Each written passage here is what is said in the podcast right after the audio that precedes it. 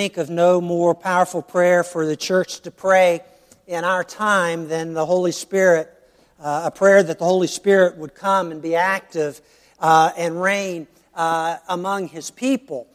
This morning I want to begin a four part, uh, four study series called Kingdom Secrets. And I want you to take your Bible, turn with me to the Gospel of Mark and the fourth chapter, and verse 11 and 12 uh, is going to be the center, kind of the hinge on which these uh, four messages, four sermons uh, will develop out of. In uh, Mark chapter 4, Jesus teaches four parables. Uh, a parable is a kingdom story, a story designed to share uh, an important principle about the kingdom of God. And uh, uh, there are four of them in this section of Scripture. The longest by far is uh, the first one that we're going to look into this morning. Uh, and I will be studying over the next uh, three weeks uh, three other parables or kingdom stories uh, that uh, Jesus shares. Now, uh, will you read with me Mark chapter 4, verse 11 and 12? This is right in the middle of, actually, begin with verse 10, right in the middle of this parable and ex- explanation. It says in verse 10, when Jesus was alone, uh, the 12 and the others around him asked him about the parables that he had been teaching.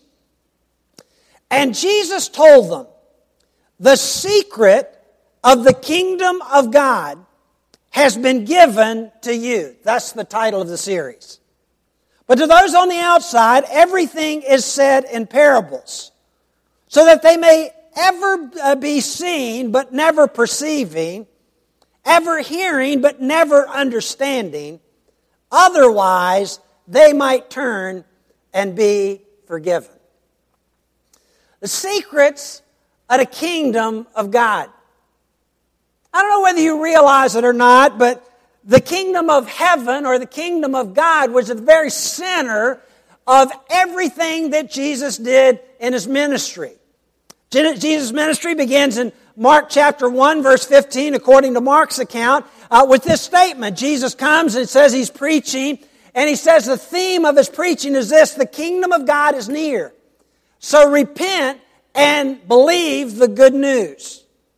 I believe that every one of Jesus' miracles were performed to show what life in the kingdom of God should really be like because God did not intend for us to live lives of defeat and uh, lives of sin and sickness and brokenness. That wasn't the case in the garden in the beginning, and it's certainly not the case in the kingdom of heaven, and it's certainly not how God designs our lives to be right now. Now, we all have to live with sickness and, and heartache and trouble, and they have a purpose in our lives. But I want you to understand that Jesus' miracles all were to show to people that the kingdom of God has indeed come. And through the miracles, through changed lives, through healings, through walking on water, and all of that, Jesus simply wanted to show what life in the kingdom of heaven or the kingdom of God was really like. You might remember that when Jesus' apostles said, Would you tell me or teach us uh, how to pray? That Jesus begins by praying and he, he prays that the kingdom of God or the kingdom of heaven would come to us today, would be real reality in our lives. You see, so many of us as Christians, we want to just kind of live our lives the way we want to live our lives all week long, and then come to church on Sunday morning and not have the kingdom of God impact us in any real way. But Jesus said, no, even in our prayers, we should be praying, God, we want your kingdom to fall on us and to be real in us and change the way our marriages and our families and our lives and our work and everything else around us uh, happens. Jesus taught many, many parables. Parables were just stories, illustrations, just common stories, but they were given for a purpose. They were given to teach a kingdom secret, to give a kingdom principle, to make plain something that was not plain. 99 times in the New Testament, the phrase the kingdom of God or the kingdom of heaven is used. 99 times. And 85 of those times, they're used by Jesus himself. So I want you to understand that Jesus' ministry was completely about the kingdom of God or the kingdom of heaven, as Matthew uh, always says. Now, Jesus says in these two verses of Scripture, uh, three verses of Scripture, 10, 11, and 12, he says that the parables that I'm teaching have two purposes. Now, number one, they're, I've given them to reveal to you, and number two, I've given them to conceal from others. Many things about the kingdom of God we just don't understand, right? In the book of 1 Corinthians chapter 4 and verse 1, it says, talks about the secret things of God. And there are many secret things of God that we just don't understand. In Ephesians chapter 1 verse 9, it talks about the mystery of God's will active in our lives. In Ephesians chapter uh, 6 and verse 19, it talks about the mystery of the gospel, the opportunity the gospel has to change incredible lives. Now, Jesus says in verse 10, 11, 12 that I've taught to you in parables for two reasons. Number one, I want to make kingdom secrets apparent to people that are following me. I want my disciples, individuals that are following me, to understand depths about the kingdom of God that they never understood before. The Bible says the Holy Spirit has been given to us in 1 Corinthians chapter 1 to make plain to us the secrets of the kingdom of God, the uh, kingdom of heaven. And so the Holy Spirit, Jesus says, comes to reveal to us through these stories what the kingdom of heaven, the kingdom of God is really like. But he says something quite interesting, verse 12. He said, Not everybody understands what I'm talking about. As a matter of fact, he said, The stories that I'm giving you have been given in such a way so that people who are not following me, man, they'll walk away and they'll say, man, Jesus is talking in riddles. Jesus talking in puzzles. It's like he's talking around in circles. And thus it is with people whoever, whenever they hear the word of God spoken. For some, it's clear and it's brilliant. The Holy Spirit is inspiring them and filling them so that they can understand the concepts that are being given. And for other individuals, man, it's a puzzle, it's a riddle, and you're saying, uh, what on earth, what on earth is the scripture saying to us here? Now, the next four weeks, as I said, we're going to be talking about four stories.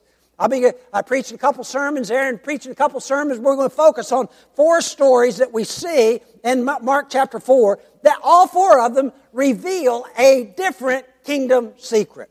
Today, what I want to talk about is the potential of kingdom words in your life. The potential of kingdom words in your life. Now, the story is given uh, in uh, beginning with verse 3. It's a fascinating story. Jesus gives it. It's very familiar. It's probably one of his most familiar parables. He says in verse 3, listen. Now, I want you to notice verse 3 and verse 9 both uh, have exactly the same emphasis. Listen, pay attention, open your ears, open your minds, catch what I'm saying at the end in verse 9. Jesus says, Whoever has ears, uh, let him hear what I, I am giving you to say. Now, this is the story that Jesus gives. He said there was a farmer, and the farmer goes out to sow seed. now, in those days, a guy would have a sack of seed across his shoulder, and he'd put his hand in the sack, and he'd just walk through the field, and he'd just broadcast seed as it was going. Now, this farmer, it appears at first, is not very smart. Because as he's throwing out seed, some of the seed is falling on the pathway that's running through the middle of the field. We're saying to ourselves, what a dummy. You know, why did he save that seed and put it on good ground? But as he's throwing the seed, other seed begins falling uh, on rocky soil. And we're saying to ourselves, why would you waste seed by throwing it on the rocks? Over here's good soil. Take that seed and only put it over here. And some of the seed, as he's throwing it, is falling among weeds. You're saying to yourself, weeds? Why would you throw good seed into weeds? Why not in the good, in the good soil? But finally, there's some seed that falls on the good ground. Now, the seed on the soil, very quickly, the, or rather on the pathway, very quickly the birds come and they eat up the, the seed and it's taken away. The seed that falls in the uh, ground that's shallow with rocks underneath, man, the seed springs up immediately and begins to grow, but because it doesn't have any roots at all, it soon withers and, and dies. Now, seed is thrown out among the, the, the, the, weeds. It makes no sense in our minds why he would do this, but he throws the seed out among the weeds. And as the weed, seeds germinate and grow, there are already weeds in the, in the ground, and the weeds choke out the uh, seed so it can't produce any fruit at all. But only on the good ground. Only on the good ground does the, uh, the, the seed germinate and sprout and grow and produce a miraculous type of a reward. Some 30 times its amount, others 60, others 100 times more than what has been planted. I've gardened uh, all of my life, and I want to tell you something. For one seed to multiply itself to uh, 30 times, is, it, uh, that's remarkable. To 60 and to 100, what you need to understand, those are impossible numbers. Now, Jesus shares this story with us. The question has to be asked what on earth is Jesus talking about? I said that parables are always stories with a kingdom purpose, a kingdom principle that Jesus wanted to share. And the question is, what is it that Jesus wanted to share in this parable? I believe there are two different secrets that are in this story. Write down the first one if you would. Kingdom secret number one. And that is that kingdom words can have kingdom potential in our lives. Kingdom words can have kingdom potential in our lives. In verse 14, Jesus begins to explain the parable. He says, The farmer sows the word. We need to understand that the seed that Jesus is talking about is, uh, is the, not only the gospel, but it's also all of Scripture uh, as well. In Luke chapter 8 and verse 11, uh, Jesus says, The seed is the Word of God. What I want you to understand is that the Word of God is being sown into a person's life it has amazing potential for kingdom growth in that person's life. It's a miraculous thing that takes place. That's one of the reasons why I continue to preach uh, week after week after week. Man, I've been doing this for a lot of years, and I was wondering the other day, why do I keep doing this? I remember the passage of scripture in 1 Timothy chapter 4 and verse 2 that gives me the reason. Paul says, Timothy, preach the word. Teach it in season and out of season. Teach it when people want to listen and when they don't want to listen. Teach it when people are listening and looking with itching ears to, to uh, someone that would speak a simpler, easier message for them to follow. But you, Timothy, you preach the Word. Folks, the Word of God has the power to change a person's life. And that's why I continue to preach week after week after week. Verse 20 describes the kingdom potential of the gospel and all of the, uh, of the Word of God in a person's life to change their life. It says in verse 20, other seed, like seed sown on good soil, hear the Word, accept it, and produce a crop 30, 60, or even 100 times what was sown. Folks, verse 20 describes the kingdom potential of the gospel and of all of the Bible to change a person's life.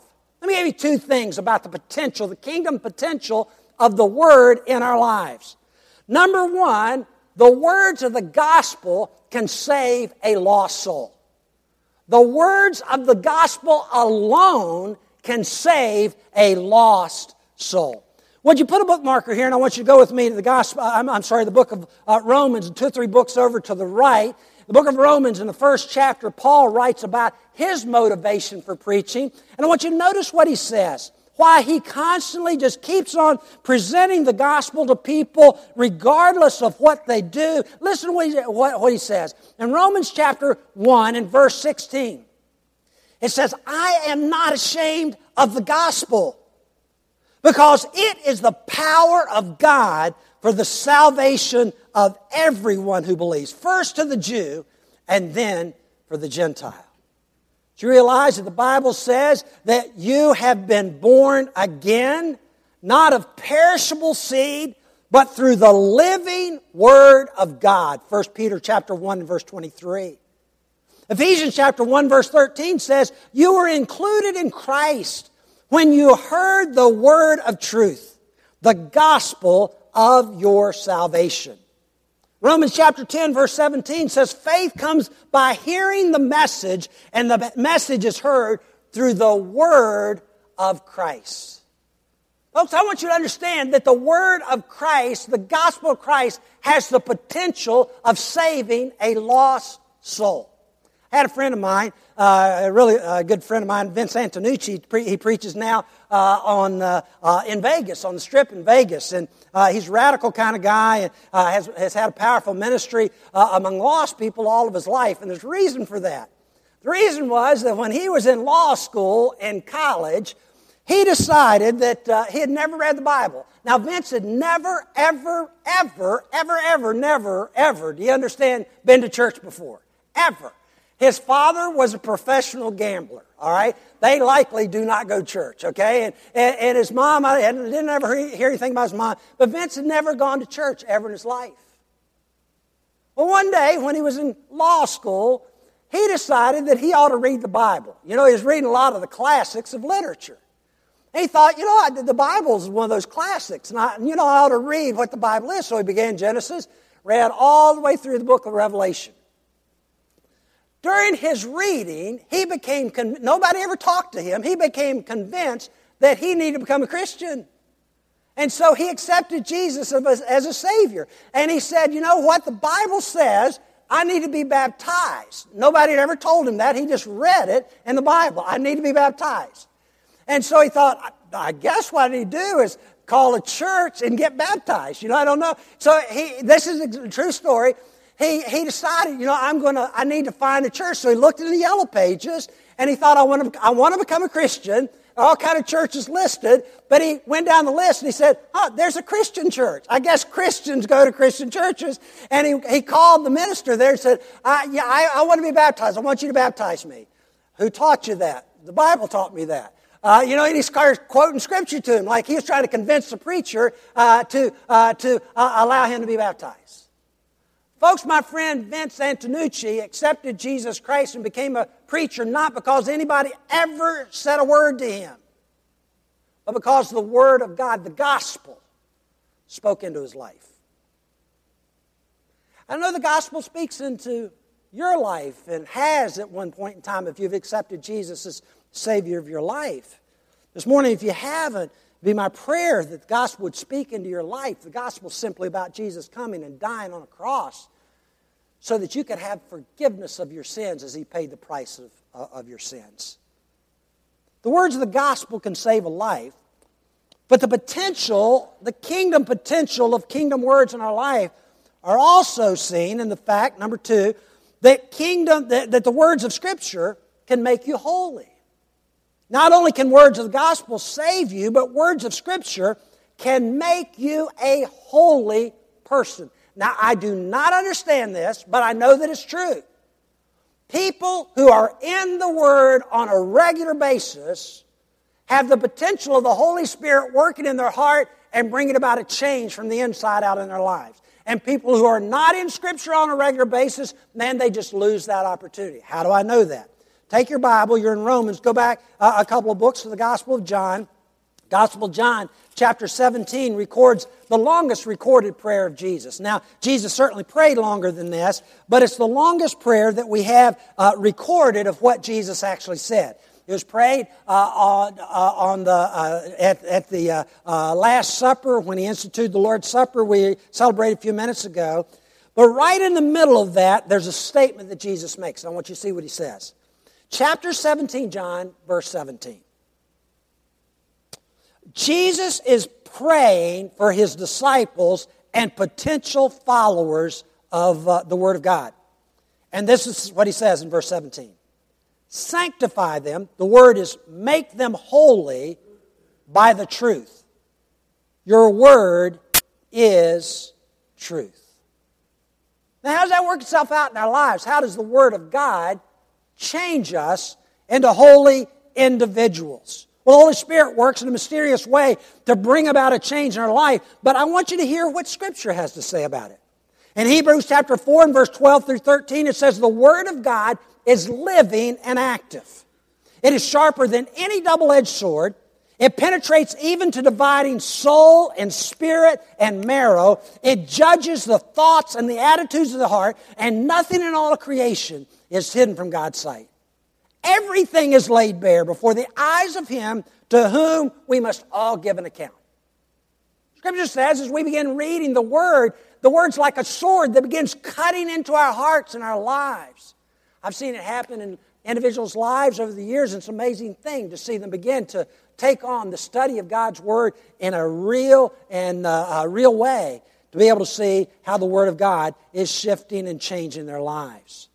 Paul writes in 2 Timothy chapter 3 verse 16 and 17 and he says all scripture every word in scripture every word even the words that caused me to scratch my head this morning about 5 o'clock i was reading the book of ecclesiastes verse 7 chapter 7 8 9 and i was so puzzled I was so puzzled because, you know, I've always uh, remembered that the Bible says a happy face then makes the heart glad. But uh, in Ecclesiastes, it says a sad face helps the heart. And I'm thinking, God, are you confused here? I, I, don't, I don't understand. All of this is what's going on. The Bible says all Scripture is God breathed. And it's useful for teaching, for rebuking, for correcting, and for training in righteousness, so that the man or woman of God may be thoroughly equipped for every good work. From time to time, I'm asked, Neil, why do you include so much scripture in uh, the sermons that you share with us? Can I tell you why? Because the words of the gospel have the potential to save people, not my words. And the words of Scripture have the potential to bring about holiness in a person's life, not my words. And I know that as the Word of God is spoken, there's huge potential for lives to be changed. Huge potential as the Word of God begins to generate in a person's life. Folks, I want you to understand that there is massive kingdom potential in the Word of God in your life. It can save you, it can make you holy in your life as you get into it. That's the point of the story that Jesus gives. Go back to Mark chapter 4 and verse 14 and 20. In verse 14, it says that the sower goes out and he just begins throwing seed out there. And as the seed is thrown out there, uh, there's the potential of huge, huge growth. Now, I said that this parable is very confusing for us to understand, and one of the reasons for that is that we are thinking through Western eyes, not through Middle Eastern eyes. Can I give you this concept here for just a moment? In our way of sowing seed, a farmer goes out before he ever is going to sow the seed, and he gets his tractor with a plow on the back of it, and he runs through the field. And what's he doing? He's plowing up the ground making it fertile. You know, he might even put in fertilizer. He'll, he'll cultivate the soil. He make, he'll make sure that the ground is good. And then only after that, he'll go and he'll sow seed on the ground so that it'll come upright. Does that make sense to you? That's not the way it was done in Jesus' day in Palestine, the first century. And you may say, well, this is stupid. We're not judging whether it was right or wrong. We're just saying this is the story that Jesus was given, and this is uh, what everybody would understand. A farmer in Jesus' day would simply go out with a pack of seed and he would begin throwing seed. He hadn't cultivated the ground, he hadn't plowed it yet, hadn't done anything to prepare the ground. He would just throw seed, and as the seed scattered, was, some of it would land in the weeds, and others would land uh, on the rocks, and others would land on the path, and some of it would land on the good soil. And only after that, the farmer would then go out and plow the ground, hopefully making it ground that would produce seed. Now, that's totally backwards to us. I think there's a huge lesson about grace in there. Because the seed of the gospel was only sown into a heart that was ready and receptive and prepared to hear the gospel, I would never have accepted Jesus Christ as Savior of my life. Because I was a little kid and I was hellbound, and man, I, uh, you know, I, I was uh, not thinking about the gospel. I wasn't concerned about any of that. But the seed was sown on a regular basis into my life. And somehow it was cultivated And somehow it began to grow and spring up. That might be your story as well. It's a story of incredible grace as we see the seed sown. But there's a secret, second secret that I want you to notice in this passage of Scripture. And write it down. That is that kingdom words, remember we've defined that as the gospel and all of Scripture. Kingdom words always face satanic hindrances. Kingdom words always face satanic hindrances. That's what we read about in verse 15 to 19 as Jesus describes the parable. And he gives three different hindrances from the gospel or the Word of God working in a person's life. And I know as a preacher that every time I, I, I preach, that, that the Word of God is facing these same hindrances in the lives and the minds of the people that I'm talking to. And so I don't get frustrated people don't listen because it's not listening to me that concerns me. It's the issue they're not listening to what the Word of God has to say in their life. And the three reasons why that occurs. The first reason is the reason of hardness. Hardness. Hardness of heart. Verse 15. Jesus says in verse 15, Some people are like the seed along the path, where the Word of God is sown. And as soon as they hear it, Satan comes and takes away the word that was sown in them. 2 Corinthians chapter 4 and verse 4, uh, chapter 4 and verse 4 records this statement about Satan. It says, The God of this age has blinded the minds of unbelievers so that they cannot see the gospel of the glory of Christ. The Bible says for people that do not know Jesus as Savior of their life, that it's like Satan has put blinders on them so that they cannot see. They cannot begin to conceptualize what the gospel is all about. This is what I know is true. I know it's true because I've seen it in my life as well. That same principle, I believe, applies in the life of a believer as well. This is what I mean by that. I believe that our ears can be blocked up, plugged up to what the Bible has to say, and our eyes can be totally closed to what the Scripture has to say in our lives whenever, because of much repeated sin in our lives, that goes unconfessed. Man, we just do the same sin over and over again. Doesn't matter whether it's a terrible dark sin or whether it's one of those nice sins that we do. But whenever there's repeated sin in our lives that we have not repented of, man, I want you to understand your heart becomes hardened to the Word of God. Have you ever experienced this before? Have you ever had times when every time you're opening the Word of God, it's like God's talking to you directly? Have you ever had those times in your life? Sure, you have. Have you ever had times in your life when no matter how much scripture you try to read, and you get to the end of three pages and you don't even have an idea of one word that you read? You ever had that experience? I just want to tell you, when that happens in your life, I would encourage you to ask God to show you the sin in your life that is blocking you and causing your heart to be hardened to the Word of God. Kingdom words face satanic hindrances, and the first one is a hardness of heart. The second one is shallowness, shallowness of understanding or shallowness of faith. He describes that in verse 16 and 17. And verse 16 says, Other, like seed uh, sown on rocky places, hear the word, and at once they receive it with joy. But since they have no root, they last only a short time. And when trouble or persecution comes because of the word, they quickly fall away. Folks, Jesus was very honest with his hearers all the time.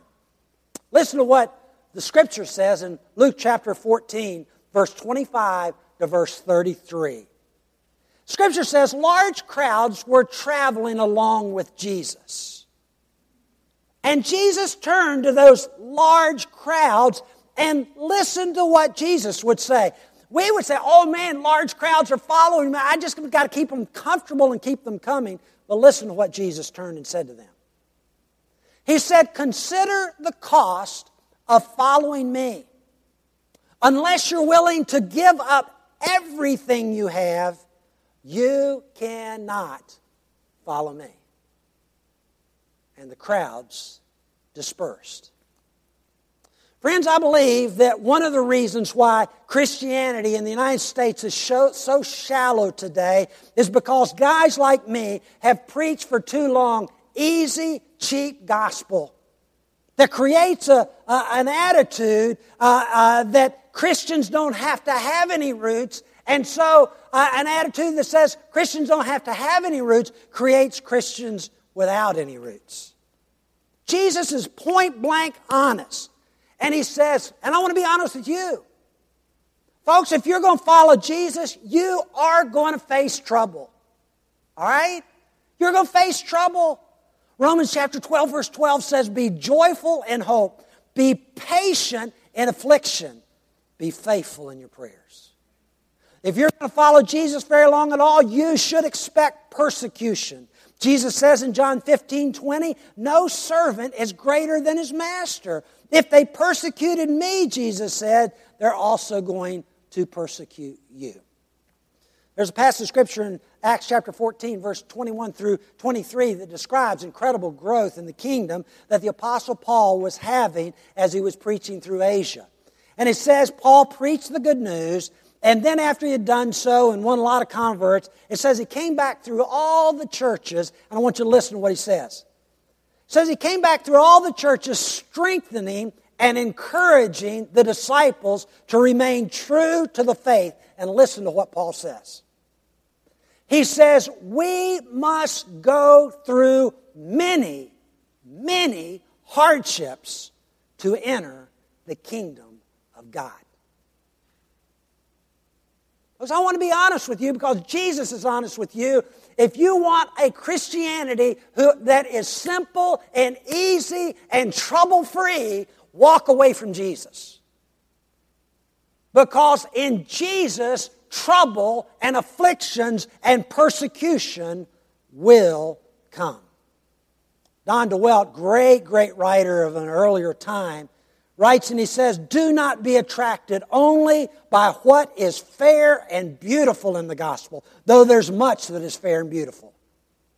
Do not seek only the sweet and comfortable promises of Scripture, though there are many that are sweet and comfortable.